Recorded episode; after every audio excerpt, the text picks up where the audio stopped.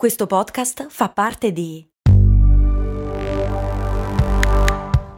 Voice Podcast Creators Company. Se a volte ti senti così, ti serve la formula dell'equilibrio.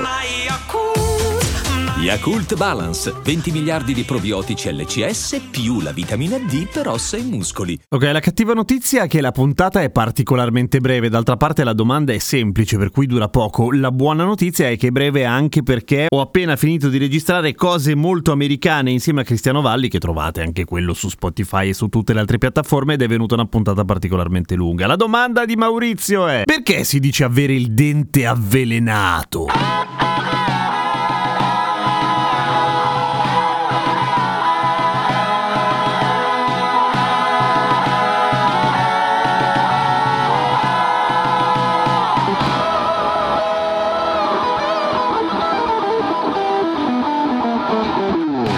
Beh, è facile in realtà, beh, è abbastanza diretto, nel senso il dente avvelenato ce l'abbiamo quando siamo particolarmente incazzati con qualcuno, serbiamo del rancore e prima o poi gliela faremo pagare. Abbiamo il dente avvelenato come i serpenti velenosi, per cui siamo pronti a morderlo e a farlo morire male. Altri proverbi che c'entrano coi denti. Intanto in cileno, ma credo che sia solamente locale, non lo so. Comunque quando si fa cenno ad avere i denti lunghi, per esempio, il rancore non c'entra nulla, significa solo che hai molta molta fame. Invece in italiano il primo proverbio che mi viene in mente, o modo di dire che mi viene in mente che c'entra coi denti è avere il coltello fra i denti, cioè pronto a anche lì a squartare qualcuno. Hai il coltello fra i denti nel senso che ce l'hai proprio a portata di mano per aprire qualcuno qualcuno in due perché sei un guerriero cattivissimo oppure dente per dente. La legge del taglione quella roba lì tu mi hai fatto questo. Ah sì? E io invece non ti perdono merda ti faccio la stessa cosa. Che però di solito è l'inizio di un percorso che non porta quasi mai a nulla di buono. Solo a sfogarti lì per lì poi ti senti scemo. Insomma se si citano i denti nei modi di dire nelle frasi fatte o nei proverbi di solito si sta parlando di violenza o qualcosa del genere. D'altra parte in natura le bestie quando quando fanno vedere i denti in genere è appunto il preludio a un'aggressione, a meno che in quei casi in cui i denti si fanno vedere per il contrario, come fai vedere le mani per dire che sei disarmato, fai vedere i denti per dire non li voglio usare per aggredirti, che è un po' l'origine della risata, del perché ridiamo